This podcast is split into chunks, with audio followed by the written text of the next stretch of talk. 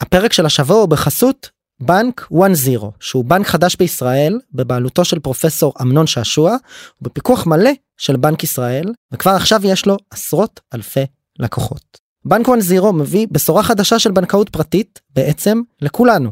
אם פעם בנקאות פרטית אמיתית הייתה נחלתם של עשירים בלבד, היום כל מה שאתם צריכים כדי ליהנות מבנקאות פרטית שמנהלת עבורכם את הכסף שלכם, הוא פשוט לעבור ל-וואן זירו. ומה בעצם כוללת הבנקאות הפרטית של הבנק? צ'ק-אפ פיננסי יומי על החשבון שלכם, בטכנולוגיית בינה מלאכותית מתקדמת, המתבצע על ידי מערכת שמזהה כל חריגה, בעיה או הזדמנות לצריכה ומעדכנת אתכם כלקוחות בכל דבר. אתם גם תקבלו מנהלות ומנהלי כספים אישיים, המנהלים עבורכם את הכסף שלכם וזמינים עשרים וארבע שש, כמעט שבע. ופקדונות בריביות אטרקטיביות בישראל, פטור מורחב מעמלות, כולל אושט מקרטיס ואפילו עמלת מתח. ובקרוב מאוד בבנק גם תקבלו מסחר משתלם במיוחד בניירות ערך. הבנק לראשונה בישראל גם משנה את מודל התשלום ועובר לדמי מנוי. בדיוק כמו שאתם משלמים לנטפליקס, לספוטיפיי, תשלמו לבנק תשלום חודשי קבוע והוגן. ארבעים ותשעה שקלים בלבד לחודש לחשבון פרטי ו-חמישים ותשעה שקלים לחשבון משותף. ומה צריך כדי להצטרף? עשר דקות פנויות, הלינק בדסקריפשן, דרך הנייד ומכל מקום, בהצלחה. קודם כל, אני חושבת שצריך לקרות פה איזשהו שינוי במיינדסט, ולהבין שאנחנו במצב חירום אקלימי. אני מציעה לכל יזם ויזמת שבא להם להקים סטארט-אפ, להקים סטארט-אפ קליימט, כי יש את כל האקלים ההכרחי בשביל סטארט-אפ קליימט לקום היום. יש את הפנדינג, יש את הרדינס הזה של הלקוחות, שהם משוועים לפתרונות טכנולוגיים, ויש אין ספור בעיות לפתור. עוד פודקאסט? עוד פודקאסט. עוד פודקאסט לסטארט-אפים.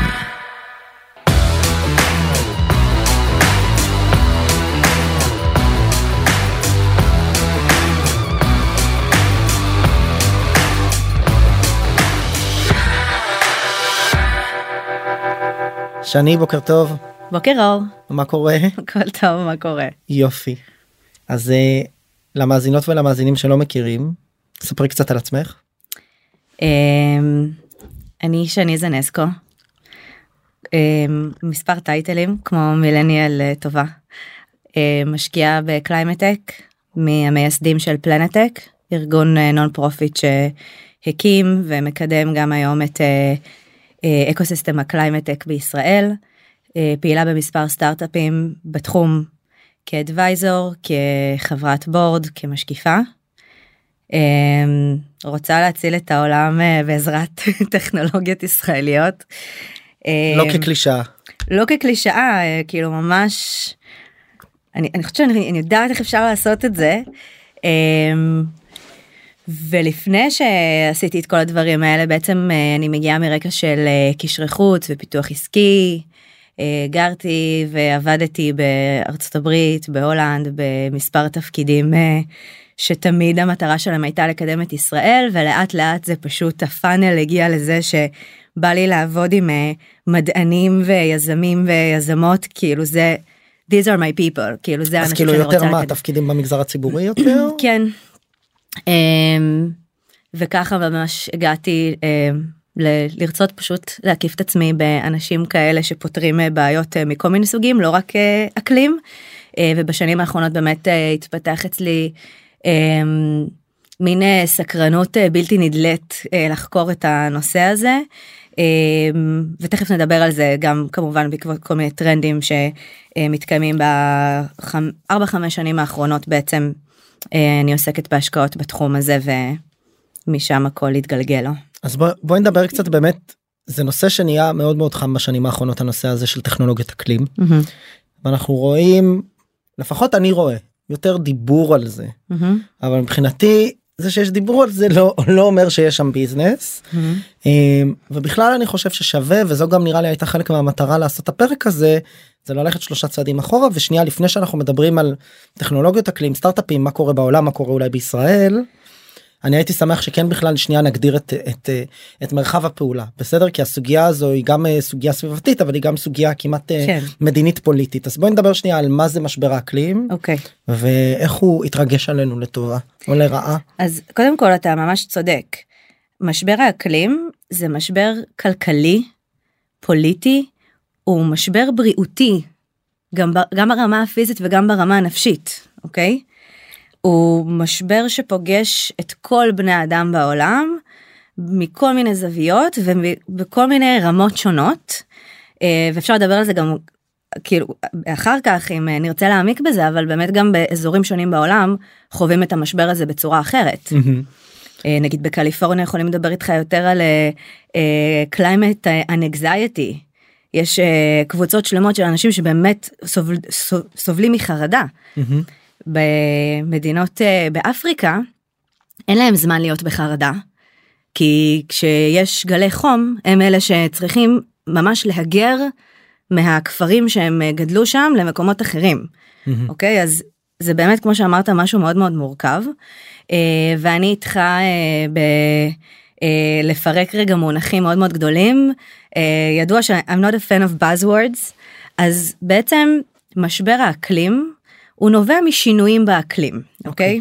בואו, כאילו, הפכנו את זה למשבר, כי זה באמת משבר. ואקלים, נעשה עכשיו, אולי יהיה עכשיו כמה דקות של כזה חזרה לשיעור מדעים ב... ביסודי. אז אקלים זה בעצם אוסף של מאפיינים מטאורולוגיים, שמשפיעים בעצם על מזג האוויר. אוקיי. Okay. אנחנו מדברים פה על טמפרטורות, על משקעים ועל עננות. Mm-hmm. ובעצם התכלול של המאפיינים האלה, הוא קובע את מזג האוויר במקום מסוים. אוקיי, okay, אני מדברת עכשיו על... תבניות, זה בעצם תבניות שאנחנו היינו רגילים אליהם לפני שהגענו ל, ל, למשבר. ובעצם זה מושפע גם מהזוויות שהשמש בעצם פוגעת בקרקע. הרי החום שאנחנו חווים, הוא לא מגיע ישר מהשמש. הוא מגיע מאיזו זווית, בעצם השמש פוגעת בקרקע. והופכת את האנרגיה של האור לאנרגיה של חום. Mm. אוקיי, זה חשוב להבין. זה לא כזה כמו בציורים. והזווית הזו השתנתה בשנים האחרונות? הזווית הזאת היא משתנה באזורים שונים בעולם. אז אם אנחנו עושים זום אאוט על הכדור, הוא בעצם מחולק לרצועות של אקלים. אוקיי? ובכל אזור אחר, השמש פוגעת בזווית אחרת, ככל שהיא חדה יותר, אז יותר קר שם. וזה גם מה שמשפיע על העונות שלנו. ולכן יש מקומות בעולם שבמרכאות המזג האוויר הוא הפוך ממה שאנחנו רגילים. אוקיי? כי השמש פוגשת בעצם את הקרקע בזוויות שונות. אז זה, זה כזה ברמה העולמית. ברמה המקומית, מלבד זאת, יש לנו הרי מאפיינים שהם מקומיים יותר, כמו הטופוגרפיה, הקרבה שלנו או המרחק שלנו מהים, הים הוא משפיע רציני, וגם העננים. אז טופוגרפיה, אני תמיד חושבת שהכי קל להסביר את זה, נגיד כשמדמיינים הר. נכון? ככל שהגובה גבוה יותר... אז אני קרוב יותר לשמש, זה משנה את הזווית. אתה קר יותר, כאילו הזווית חדה יותר של קרני השמש, נכון? אז הטמפרטורה יורדת, ולכן אנחנו תמיד רואים פסגות הרים מושלגות. אוקיי?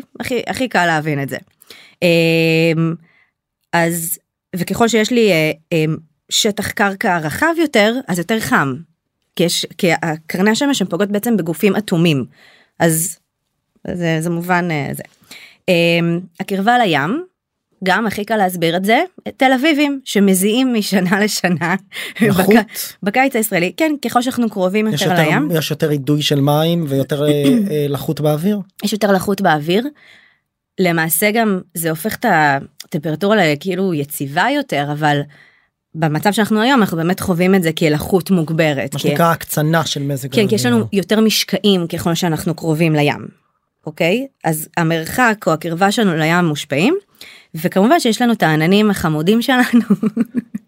למה הם חמודים? כי הם בעצם, לא יודעת, כי עננים זה כזה. עננים זה חמוד. זה חמוד, זה כזה. בעצם... הם מחזירים הרבה מהקרינה של השמש אל החלל, אוקיי? והם בולעים, בולעים את זה ככה שהקרינה שנשארת באטמוספירה, היא, הם, הם כאילו עוזרים לנו בעצם הם, לאזן את כמות הקרינה ש, ש, שאנחנו חוטפים פה ב, על הכדור. אוקיי. הם, ויש עוד כל מיני שינויים.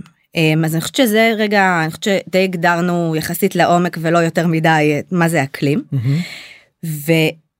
מה שקורה בשנים האחרונות זה בעצם גם עלייה בכמות גזי החממה. אנחנו צריכים שנייה, לפני שאנחנו מדברים על קליימטק ועל השקעות בקליימטק ועל המשבר, אנחנו צריכים שנייה להבין מה זה גזי חממה. אוקיי, ואני אשמח שאחרי שתתייחסי לזה, או תוך כדי גם תתייחסי למה שאני שמעתי עליו בתור ילד, שזה החור באוזון, שאני מבין שכבר לא קיים. זה כזה פסה, חור באוזון. ומה ההבדל ביניהם? סבבה. אז גזי חממה. אז בוא ניגע שנייה בזה עכשיו. חור באוזון הוא נגרם מדברים אחרים, ואנחנו כאנושות הצלחנו כמעט לסגור אותו. Okay. ההתחממות הגלובלית שאנחנו מדברים עליה עכשיו, לא קשורה לזה. היא לא, תראה, מה זה לא קשורה? אני לא רוצה כאילו לנתק את זה לגמרי, אבל ההתחממות הגלובלית היא נובעת מעלייה של גזי חממה באטמוספירה שמחממים את הכדור שלנו. אוקיי, okay, זאת אומרת, זה בעצם, בוא, גזי חממה זה גזים שאנחנו, שאנחנו מייצרים. אז גזי חממה זה, בוא נגיד, את הנזק אנחנו מייצרים, ספוילר, ספוילר אלרט, כל המשבר הזה נובע מזה שבני האדם בעצם מייצרים גזי חממה בכמות שהיא לא טבעית. הגזי חממה הם בעצם חומרים שהם נמצאים במצב צבירה של גז באטמוספירה, הם בולעים או מחזירים את תת קרינה, תת קרינה אדומה שנפלטת מכדור הארץ, וזה מה שגורם לאפקט החממה, שזה גם משהו שאנשים ודאי שמעו עליו. ועכשיו חשוב לי להגיד שאפקט החממה זה משהו שאנחנו רוצים אותו.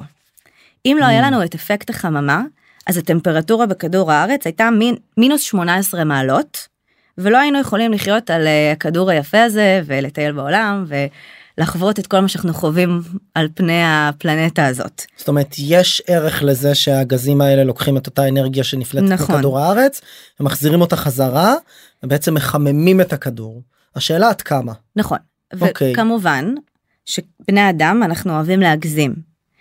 וגרמנו לאפקט החממה הזה להיות הרבה יותר אינטנסיבי, ממה שהוא intended, כאילו להיות באופן... איך, איך הגזים האלה נפלטים? מה אנחנו עושים? אז... אולי שנייה, אני רק אגיד, שלכל גז חממה יש תכונה כימית כלשהי, או של בלי, כמו שאמרתי, או של בליעה, או של החזר, וגם יש להם תכונות שונות, אחד באורך החיים שלהם, ושתיים ב-heat trapping capacity, אז כמה חום הם בעצם...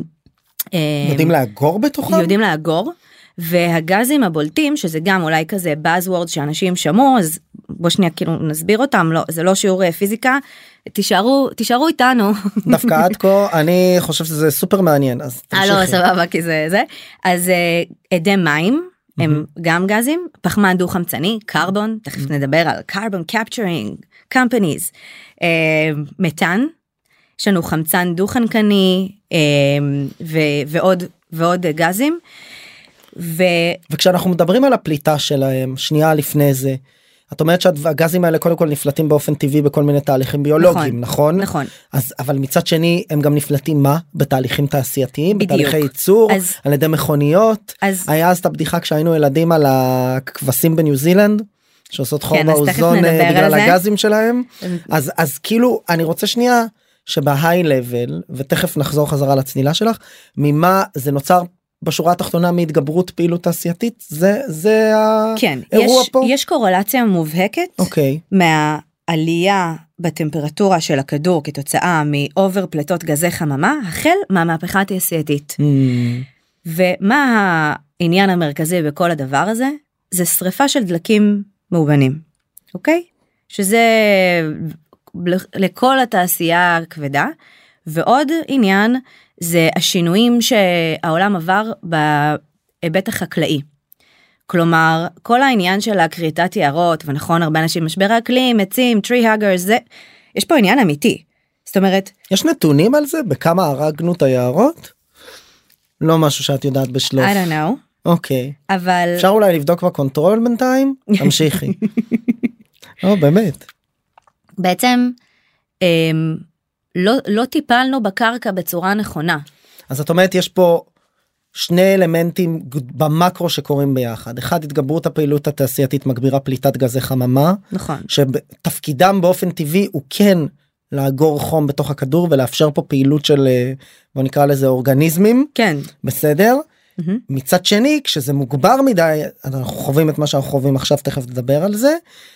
לצד זה, אנחנו בעצם גם לא דואגים לסביבה, ואנחנו, את בטח רוצה להגיד, ולא אמרת, מזהמים את הים, וקורטים יערות, וכדומה וכדומה, ומפרים את הסדר הטבעי שבו הטבע יכול לאפשר לאזן את פליטת גזי החממה האלה. זאת אומרת, לא רק שאנחנו מזיקים תעשייתית, אנחנו גם מזיקים סביבתית, כי זה גם בדרך כלל בא ביחד.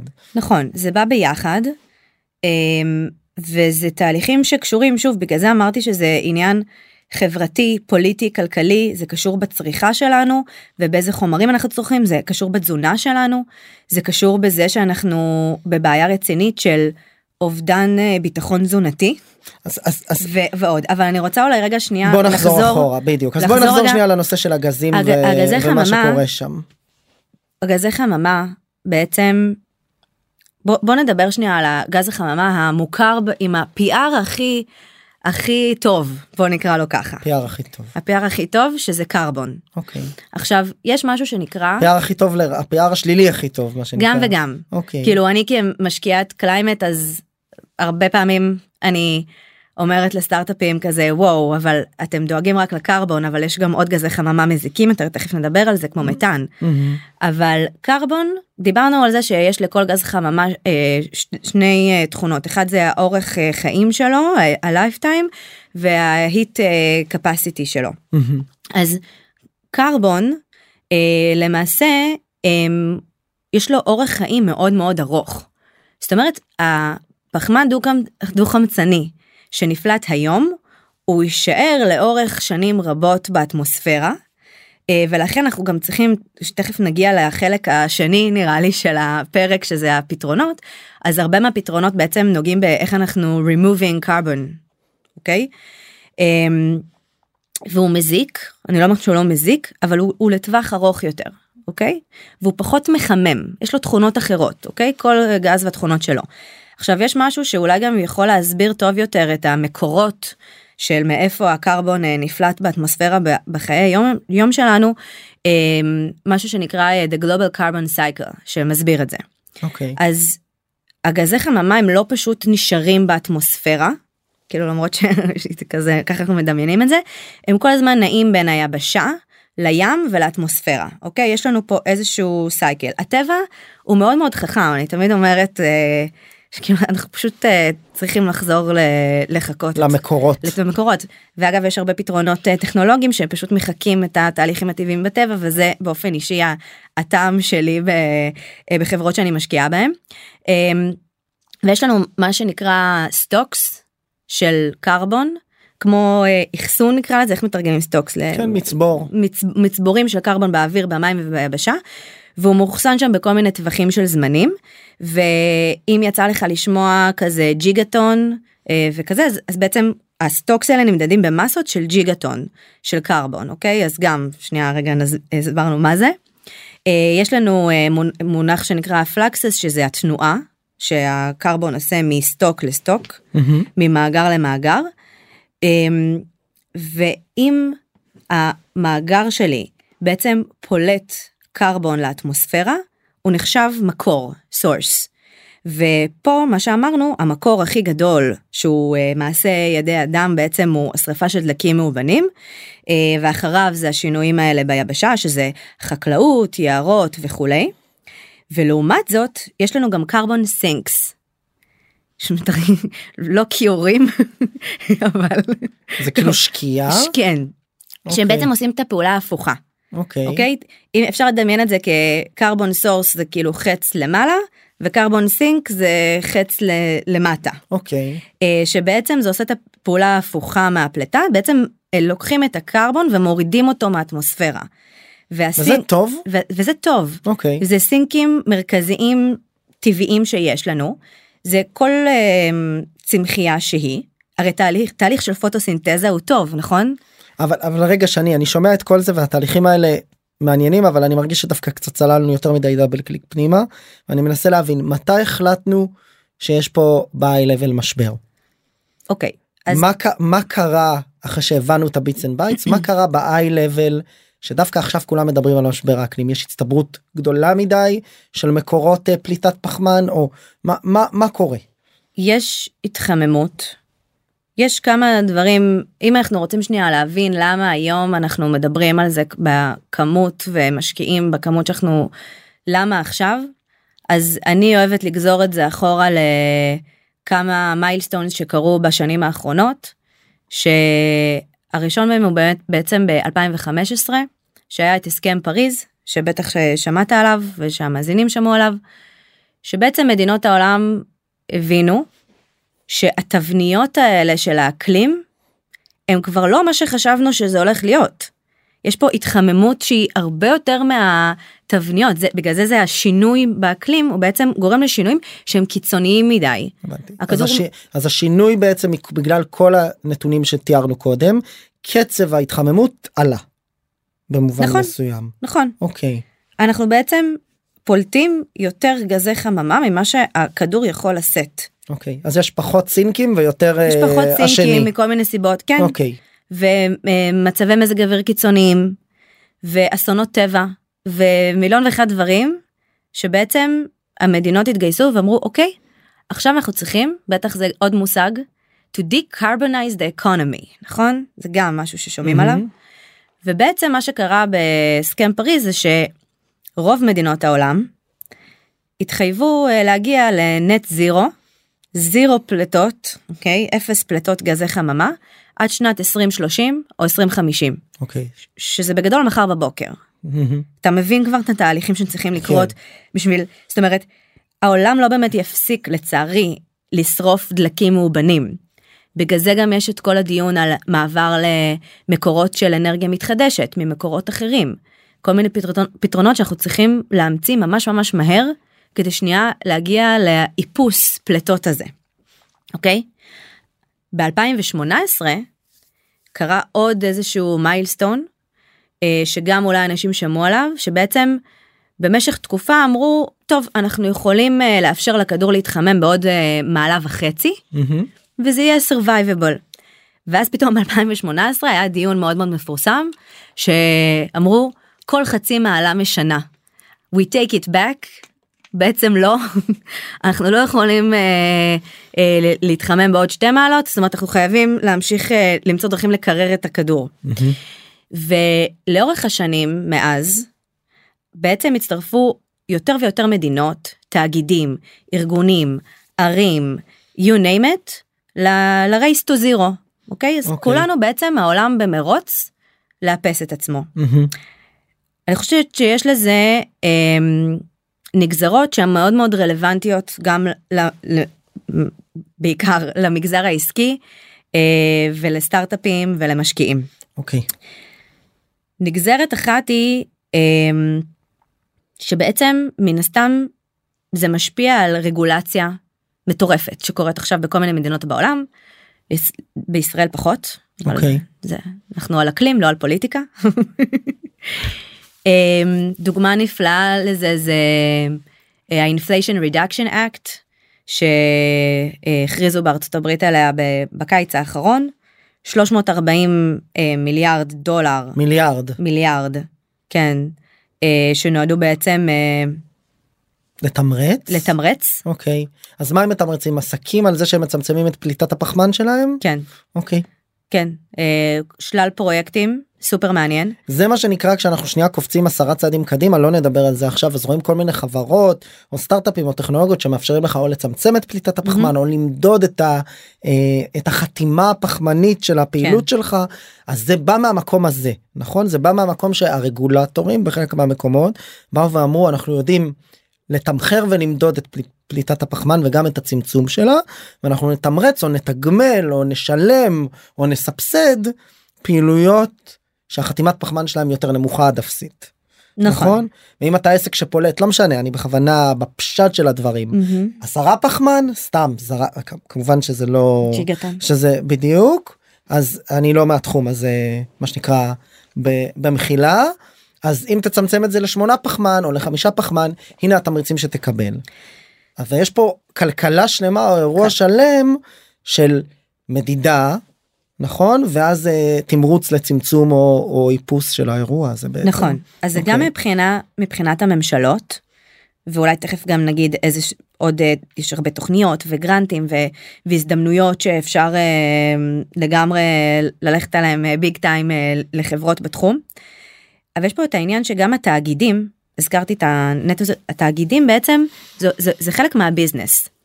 וצריך להבין פה משהו שבעיניי הוא מרתק, ואחת הסיבות שאני החלטתי כאילו רק להשקיע בקליימט ולהתאבסס לגמרי על, על התחום הזה, זה שקליימט ריסק זה פייננשל ריסק, אוקיי?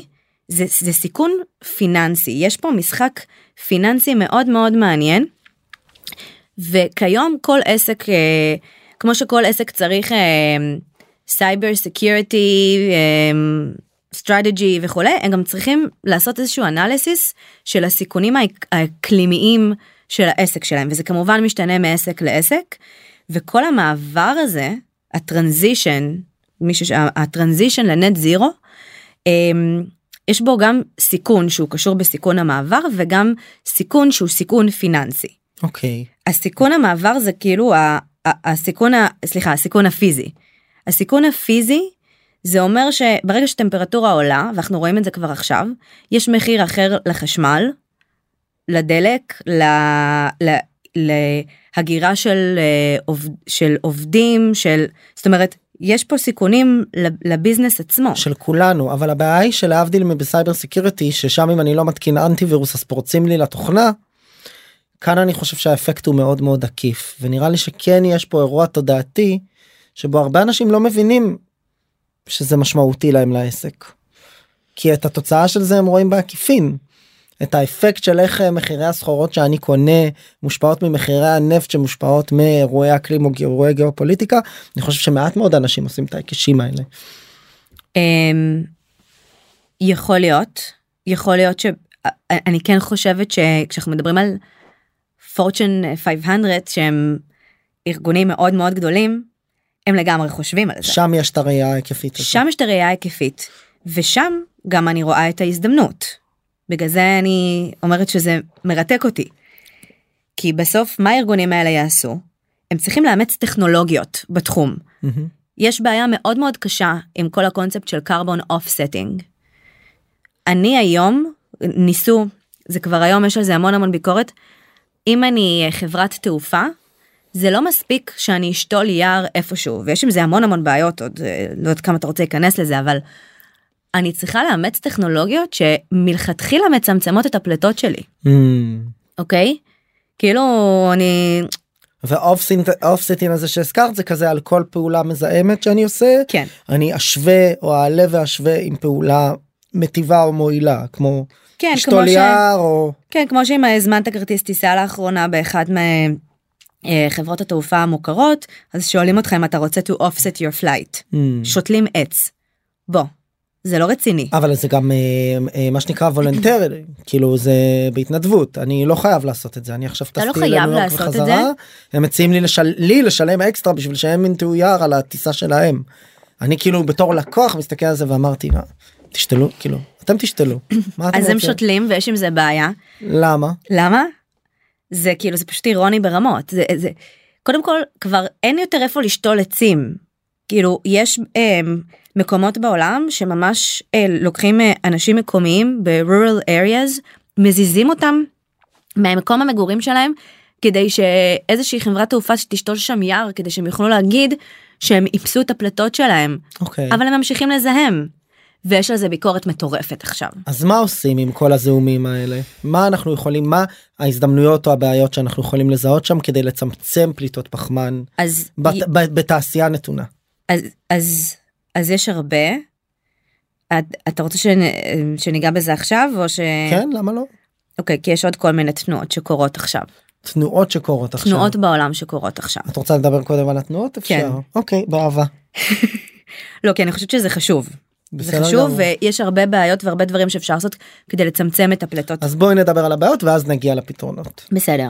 אז יש לנו את זה, דיברנו על הסיכון הפיננסי שגם, ועל הרגולציה, שזה דברים שהם קורים בעולם, ואנחנו נצטרך להתיישר אליהם. יש גם ארגונים שהולכים לשלם מס פחמן, אם הם יפלטו יותר מדי, זה קורה. אוקיי. יש עוד איזשהו שינוי שאני חושבת שהוא חשוב, שהוא שינוי דורי, שגם המשקיעים החדשים וגם הצרכנים החדשים, זה דורות המילניאל והג'ן זיז, שבעצם דורשים מוצרים אחרים. אוקיי? יותר מודעים סביבתית, יותר מודעים חברתית. כן, כן. או חבר'ה צעירים שנפתח להם עכשיו הטרסט פאנד שלהם, הם לא הולכים להשקיע אותו במשהו אחר מהאקלים. כאילו, זה ברור לך שזה הדבר שהוא הכי חשוב.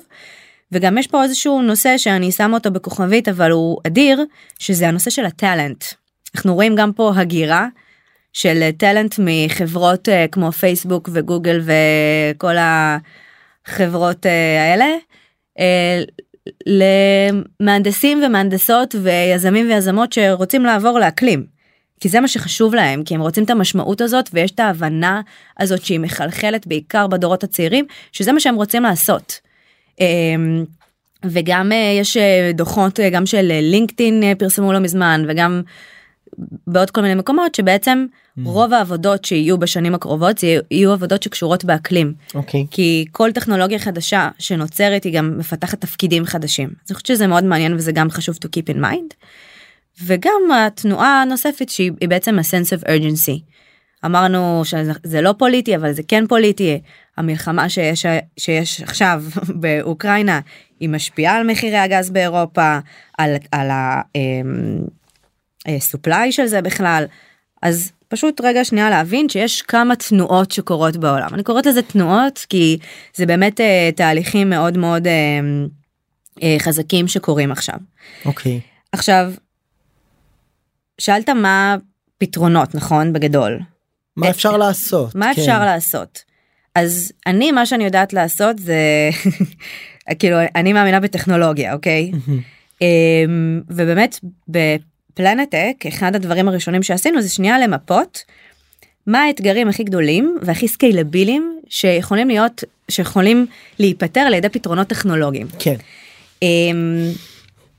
עכשיו, אני כן רוצה רק להגיד שני מונחים שחשוב לזכור אותם כשאנחנו מדברים על הפתרונות ומה אפשר לעשות, וקצת נגענו בזה. הראשון זה אדפטציה, והשני זה מיטיגציה. אוקיי. אז כל פתרון טכנולוגי שאנחנו מסתכלים עליו, הוא או מסייע לנו to adapt, בעצם להתמודד עם השינויים שכבר קורים, או to mitigate, לצמצם את הפלטות מראש, אוקיי? זה, זה בגדול, ממש כאילו פירוש פשטני. אז אתה רוצה שנרוץ על התחומים? על הפתרונות? על, על עולמות הבעיה? על מה אנחנו רוצים? עולמות הבעיה. כן? אוקיי. אז דבר ראשון שיש לנו, זה כל מה שקשור בסביבה הבנויה.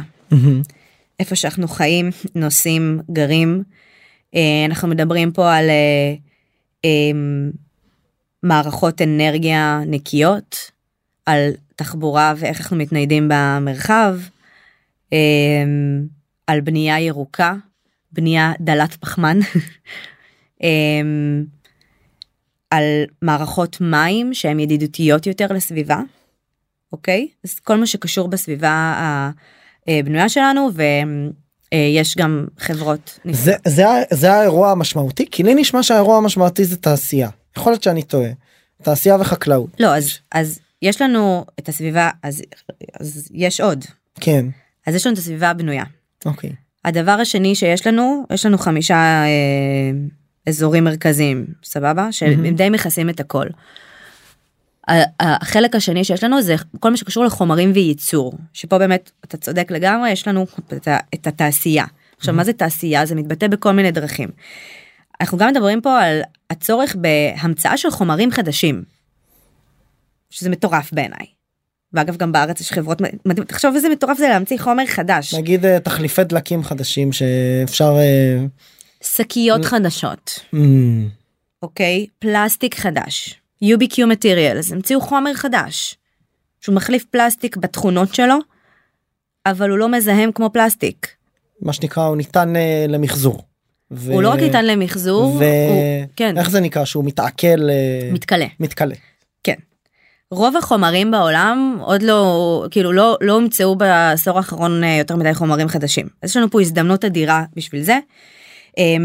כשאנחנו מדברים על תעשייה, אנחנו מדברים גם על מעגליות, על כלכלה מעגלית, אוקיי? איך אנחנו מייצרים תהליכים שהם יותר self-sustained? self-sustained, איך אנחנו ממחזרים, uh, reusing, יש פה גם את העניין של כלכלה שיתופית, אז נכנסים פה, פה גם פתרונות כאלה, גם פה יש חברות מדהימות שלוקחות פסולת ו...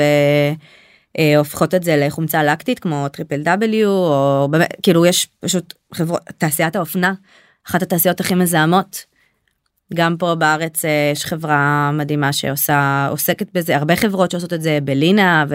זאת אומרת, יש לנו הרבה דברים שאפשר לעשות במודלים הכלכליים של, הת... של התעשייה. אז זה השני. זה תחת חומרים וייצור, mm-hmm. עדיין. אנחנו מדברים על ייצור נקי, אוקיי, כל מיני תהליכים שהם טכניים יותר בתעשיות הכבדות של איך, ש, ש, שנוגעים גם בסופליי צ'יין.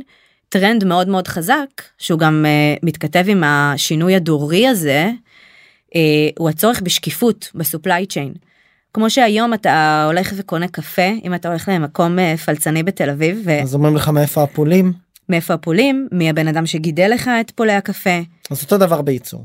כן, okay. גם פה יש בארץ חברה מעולה שעושה את זה, mm-hmm. אנסה. אוקיי? Mm-hmm. Okay? יש אין ספור, זה קפה פשוט עלה לי כי ברור, ברור, קפה, ברור. כי we like coffee. וכמובן כל מה שקשור בלכידה וקיבוע פחמן. שפה יש, אנחנו רואים גם עלייה מטורפת בחברות uh, שעושות את זה, uh, וכמו שכבר uh, אנחנו למדנו, אז כולם כבר יודעים שזה יכול לעשות בלכידה uh, של קרבון מהאוויר, מה, בים, ביבשה. Uh, אז יש לנו גם פה עלייה של חברות בתחום. התחום השלישי, זה באמת, כמו שהזכרת, זה כל השימושים בקרקע, אוקיי? שגם אנחנו מדברים על חקלאות, mm. שיש לה use, use case אקלימי, שזה מאוד קל הרי להראות את זה. גם כל מה שקשור בבריאות של הקרקע. אוקיי, אמרנו, די התעללנו. מה זה די? התעללנו כאנושות בקרקע לאורך השנים. אוקיי. אנחנו צריכים להחזיר לה את התכונות הטבעיות שלה. מה זה אומר? אני מכיר נגיד שברגע שמאבדים יותר מדי את הקרקע, ומאדרים אותה יותר מדי, בשלב מסוים אני לא יודע למה, ואולי את תדעי, או מומחים לגיאולוגיה ידעו להסביר לי, היא מאבדת את התכונות הטבעיות שלה שמאפשרות אה, אה, לגדל בצמחייה, נכון. או, או, או לגדל בה... ירקות ופירות, או צמחים אחרים, ובעצם זה משהו שאנחנו צריכים to reverse כמעט. אנחנו צריכים to reverse. אוקיי. Okay. זה תוצאה של שימוש יתר בכימיקלים, mm. במדבירים. הרי כל התחום של החקלאות המדייקת, הרי זה פעם מה, שעש, מה שעשו, מה זה פעם? אני מניחה שיש מקומות שעדיין עושים את זה. זורקים כימיקלים מדבירים על שדה שלם. אתה לא בדיוק מטפל במזיק מסוים או בסוג מסוים, אתה פשוט מראש מנטרל את כל השדה שלך. זה כמובן מחלחל הקרקע, בסוף מה שזה יוצר זה בעצם תופעה של מדבור. הקרקע מאבדת את כל הנוטריאנטים שלה, אוקיי? והיא... כי אין שם סביבה חיה תומכת. אין שם סביבה חיה, כי אתה הורג את הכל בעצם, ולכן היא גם, אגב, קולטת פחות פחמן. יש כיום סטארט-אפ, גראונד ביו-וורק, שהם בעצם... יודעים להחזיר את, ה, את הקרקע למצב הטבעי שלה, ובעצם הם, מחיים אותה מחדש, כך שאפילו קרבון הוא נקלט בשורשים, בעומק של האדמה. זה קטע, כי את רוב החברות האלה אני בכלל לא מכיר ולא שמעתי עליהן. וואו, חבל. בהמשך. אוקיי, והחמישי? אני רק רוצה להגיד שבשימושים בקרקע, אנחנו גם כוללים שזה מפתיע הרבה אנשים, חלבונים אלטרנטיביים. Mm-hmm. בעצם ברגע שיש לנו חלבונים אלטרנטיביים, אנחנו הזכרת פרות וכבשים וכולי, אנחנו בעצם יש לנו עוד אלטרנטיבות. לשימוש ל- בקרקע. לש- למזון שהוא לאו דווקא חייב אה, להשתמש בו בקרקע. זאת אותן חיות גדלות בשדות, זה הסיפור. בגדול, כן. Mm-hmm. וגם כל מה שקשור לקריאה של מינרלים ומתכות, וזה קשור גם לצמצום באובדן מזון. התחום הרביעי שלנו זה בעצם כל מה שקשור לסביבה הטבעית, שאנחנו מדברים פה על יערות, אוקיינוסים, כל מה שקשור באירועי מזג אוויר קיצוניים, אחת חברות קליימטק המפורסמות בארץ שיצאו מישראל, זה כמובן Tomorrow דוט איי או לדוגמה, שהם יודעים לחזות את זה. בסביבה הטבעית אנחנו מדברים גם על ביודייברסיטי, מגוון ביולוגי, בארץ שלנו אחלה חברות שהן תומכות באוכלוסיית הדבורים. כן. בי וייז, בי הירו, נכון. היקרים והאהובים. כדי לאפשר לייצר אקוסיסטם חי. אקוסיסטם חי. ש... ועוד מזון. שתומך בתהליכי ייצור דבש למשל. ולא רק דבש, כל המ... שבעים אחוז מהמזון שאנחנו אוכלים הוא מיוצר על ידי האבקה של דבורים. אוקיי? Mm. Okay? כאילו, we need to... כי בסוף של דבר כל הצמחייה מתרבה נכון? ככה. נכון, בדיוק. על ידי ו... תהליכי האבקה. נכון, okay. בדיוק. Um, וגם כל מה שקשור בתצפיות על כדור הארץ, אוקיי? אז פה יש לנו באמת uh, כל מיני uh, חברות uh, מעולות בישראל, והדבר האחרון שאני אזכיר, זה החלק החמישי שיש לנו, זה כל מה שקשור בדיגיטל, mm-hmm. ואנחנו מדברים פה על ניהול סיכונים פיננסיים, על ניהול קרבון, ועל תשתיות דיגיטליות מקיימות. אוקיי, okay, שזה אני חושב שלרובנו דווקא, כ... אני לפחות כמשקיעון סיכון, יוצא לי לראות הרבה. אני רוצה שנייה להרוז את הכל, ושנייה להגיד, אוקיי, יש פה המון הזדמנויות, האם באמת תעשיית ההייטק והסטארט-אפים כבר שם? אנחנו רואים כל מיני מענקים, אני שמעתי אותך מדברת באחד האירועים של פלנטק על הקרן של ביל גייטס, ביל ומלינה גייטס, שתכף תגידי לי כמה מיליארדים הם, או מיליונים הם רוצים להשקיע באירוע הזה, אבל אני לא ראיתי הרבה מאוד משקיעים, אולי מדברים על זה, אבל לא ראיתי הרבה חבר'ה שזה באמת האג'נדה שלהם, ולא ראיתי פה הרבה השקעות קליימטק של institutional funds. אז בוא שנייה נדבר, עכשיו סיימנו קצת את מה זה אקלים, mm-hmm. מה זה משבר האקלים, מה קורה בטבע, מה הם ההזדמנויות והפערים השונים, ובאיזה תחומים אנחנו יכולים לייצר הזדמנויות. עכשיו יזם או יזמת שמאזינים לפרק הזה, או משקיע שמאזין לפרק הזה, ואומרים, אוקיי, טוב, show me the money, איפה, מה, מה קורה, אם תוכלי לתאר כמה קרנות, גם בארץ, גם בחול, איזה מגמות קורות, איפה הכסף, ואיפה אולי לא גם, איפה הפערים. אוקיי. Okay. אז קודם כל אני רוצה להגיד בצורה מאוד עדינה, וזה, המ, המצב אין מישראל, מספיק, אין מספיק. בארץ. Mm-hmm. בארץ. אוקיי. ובחול, בוא נדבר ובחול, על מקור השעה שם. בחול. יש כיום, נכון לנובמבר עשרים עשרים ושתיים, זה הנתון האחרון שיש לי, mm-hmm. שישים וארבעה מיליארד דולר של דרי פאודר, מיועד לקליימטק בלבד. קרנות שכל המנדט שלהם זה קליימטק? כן. אוקיי.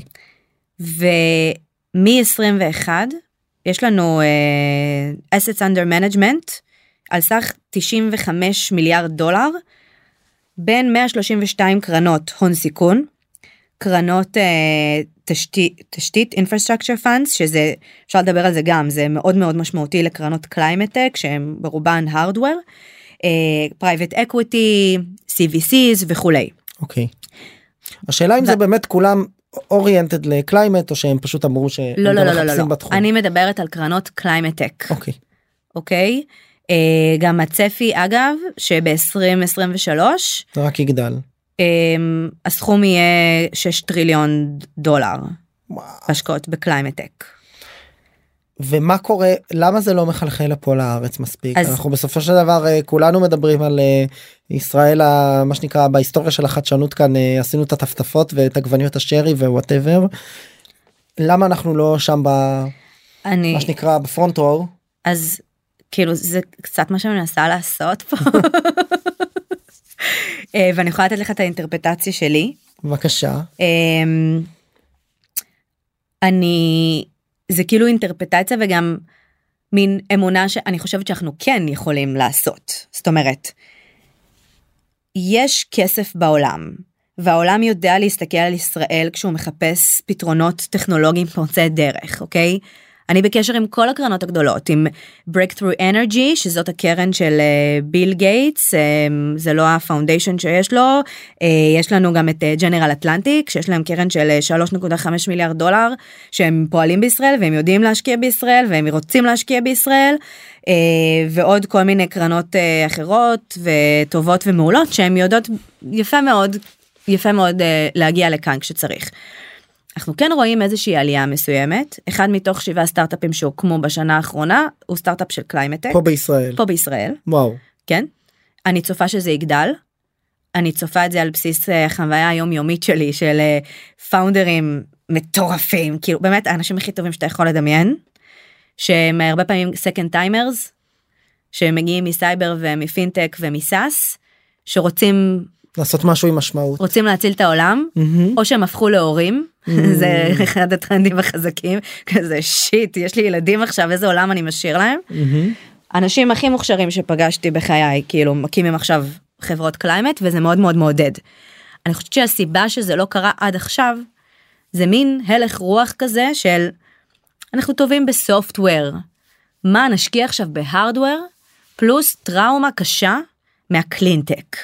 אוקיי, שזה בכלל, אני, אני לא חושבת שזה בכלל, יש מה להשוות פה. קלינטק, מה? בואי נגדיר את זה רגע. קלינטק בזמנו היה עוד הייפ כזה, שבאמת הלכו אליו המון המון השקעות, קמו קרנות בתחום. אנחנו מדברים על מה? תחילת שנות האלפיים. כן, משהו כזה. It didn't deliver, really. וזה התמקד בעיקר, וזה התמקד בעיקר במערכות אנרגיה וכולי. אוקיי? למה?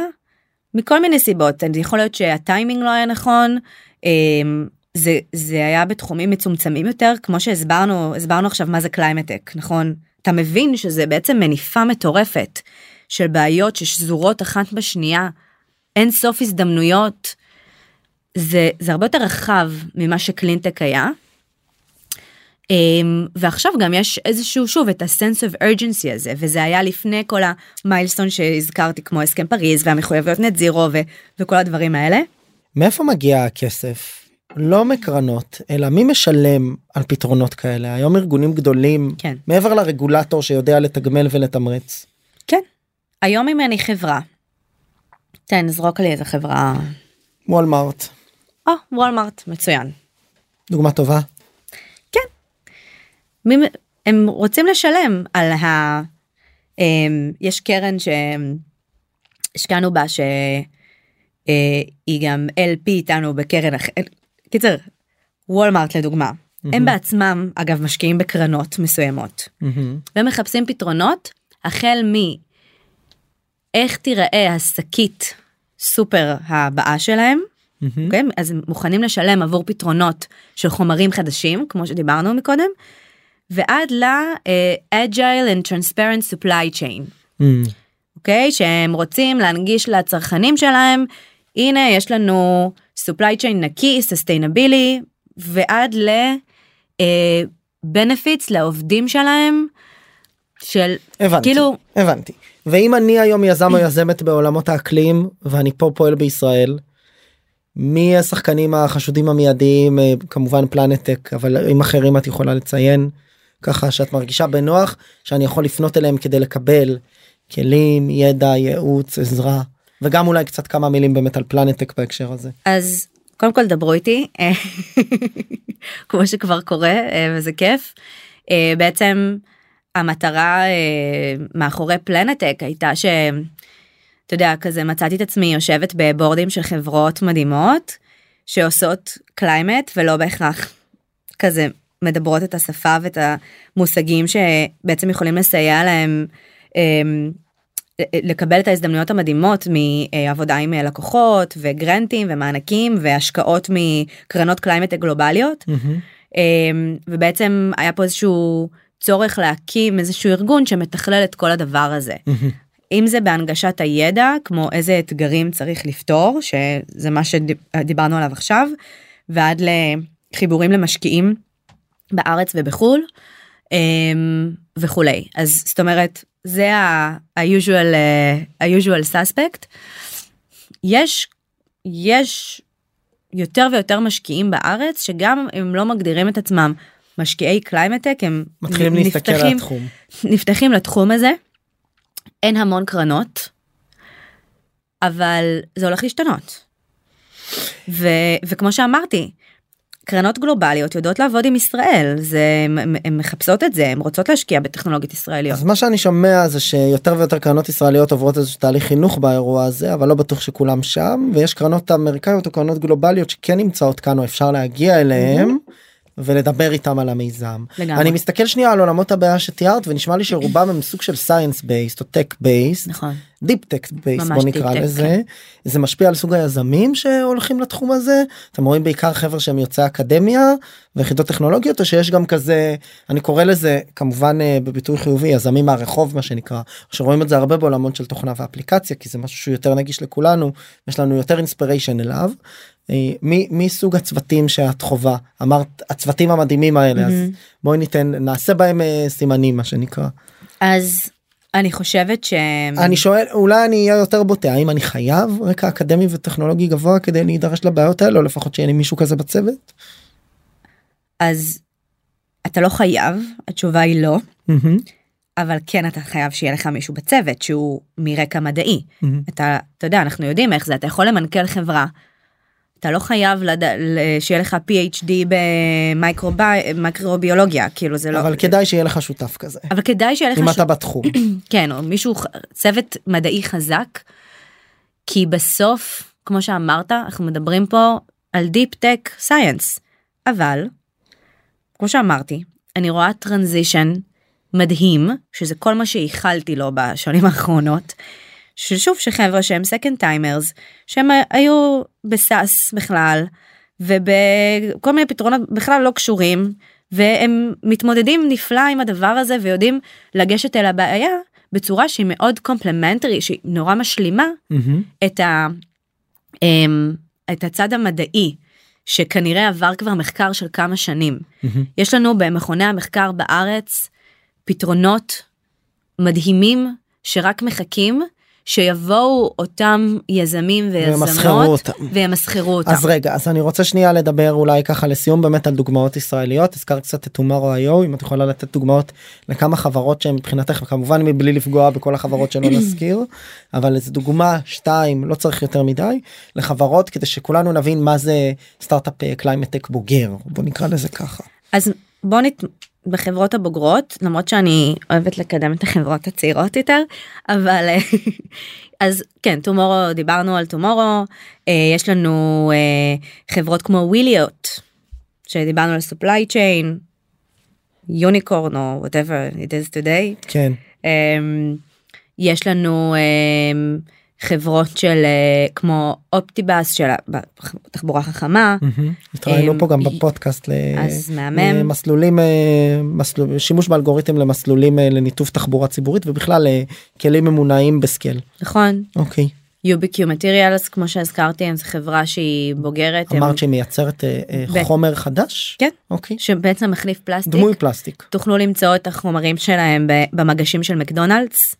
בדשבורד של מרצדס. שזה אירוני, כי לדעתי אם להזמין מקדונלדס זה להרוס את הכדור בצד אחד, נכון? אין לי מושג מה אתה מקבל כשאתה מזמין מקדונלדס, אני טבעונית, אז כאילו אין לי מושג. אז תזמינו מקדונלדס, אז אל תזמינו מקדונלדס, רק קחו את המגש. הם בנו איתם את המסעדה הירוקה הראשונה בעולם או משהו כזה. פה בארץ? לא. אוקיי. אבל שוב, כאילו חברות שעובדות עם... שחקנים גדולים. שחקנים גדולים. יש לנו את Citree, לדוגמה. שלהסביר מה הם עושים? כן, בטח. הם בעצם דואגים לבריאות העץ, כמו שאני אוהבת לומר, והם מיפו כבר כ-מאה וחמישים מיליון עצים בעולם, זאת אומרת שלכל עץ יש שם, והם יודעים בדיוק כמה מים, נוטריאנטים, העץ צריך, ובעצם משרתים ארגונים אדירים שאחראים על המטעים האלה של העצים, כרגע בסיטרוס, בהמשך עוד. ועוד ועוד. יש עוד, כן. אז what's next for Climatech? יש כיום... לאן כל זה הולך? תראה, כיום יש אגב שבע מאות חברות שמיפינו בפלנטק. פה בישראל. פה בישראל, שמוגדרות כחברות Climatech. אוקיי, אז שוב, זה לא נישתי בכלל. כן. what's next? כאילו, קודם כל אני חושבת שצריך לקרות פה איזשהו שינוי במיינדסט, ולהבין שאנחנו במצב חירום אקלימי. אוקיי? ויש לנו חברות נפלאות פה, אבל אני מציעה לכל יזם ויזמת שבא להם להקים סטארט-אפ, להקים סטארט-אפ קליימט, כי אין שום סיבה שלא. יש את כל התנאים, יש את כל האקלים ההכרחי בשביל סטארט-אפ קליימט לקום היום. יש את הפנדינג, אם לא בישראל אין בעיה, נביא ממקומות אחרים. יש את ה-readiness הזה של הלקוחות שהם משוועים לפתרונות טכנולוגיים, כי הם מקבלים את כל הקריטיסיזם הזה על ה-off-setting model, זה כאילו צריכים את זה. ו... ויש אין ספור בעיות לפתור. זאת אומרת, כשאנחנו מדברים על יזמות, אנחנו צריכים לפתור בעיה אמיתית, נכון? אז יש מלא מלא בעיות אמיתיות, טנג'ביליות שצריך לפתור אותן. שמשפיעות על החיים שלנו. הן משפיעות על החיים שלנו, וזה לא בקטע כזה של בוא נציל את העולם, כאילו אתה גם מציל את העולם, אבל מבחינת הזדמנות שביזנס, זה הדבר הכי טוב שאתה יכול לעשות, התחום הזה, תחשוב מה קרה בשנה האחרונה בשווקים, בכל התעשייה. תחום הקליימטק היה רזיליאנט ברמות... נשאר יציב. יציב לחלוטין, והוא ימשיך להישאר יציב. ההשקעות בו רק יגדלו, ארגונים רק יחפשו עוד פתרונות, והגיע הזמן שאנחנו בישראל גם will catch up with it. נצטרף לטרנד. אנחנו חייבים להצטרף לטרנד, אנחנו צריכים לה, להנגיש יותר ידע, להכשיר יותר כוח עבודה לקליימט, לשלל תפקידים, ואני חושבת שאנחנו יכולים לעשות את זה בתור תעשיית טק, שידעה להתמודד עם מתקפות סייבר, וידעה להתמודד יפה מאוד עם פתרונות לקוביד, אז אנחנו גם יודעים להתמודד עם המשבר הכי מטורף שהאנושות ידעה בגדול. שני, אני רוצה להגיד לך המון תודה, היה לי מאוד מאוד מעניין. תודה, תודה על המבוא המקיף הזה לאקלים וטכנולוגיות אקלים. זו, ואני מקווה שיזמים ויזמות שרוצים להיכנס לתחום והזינו לפרק הזה ידעו ליצור איתך קשר. יאללה, נשמח. תודה גיא. תודה רבה.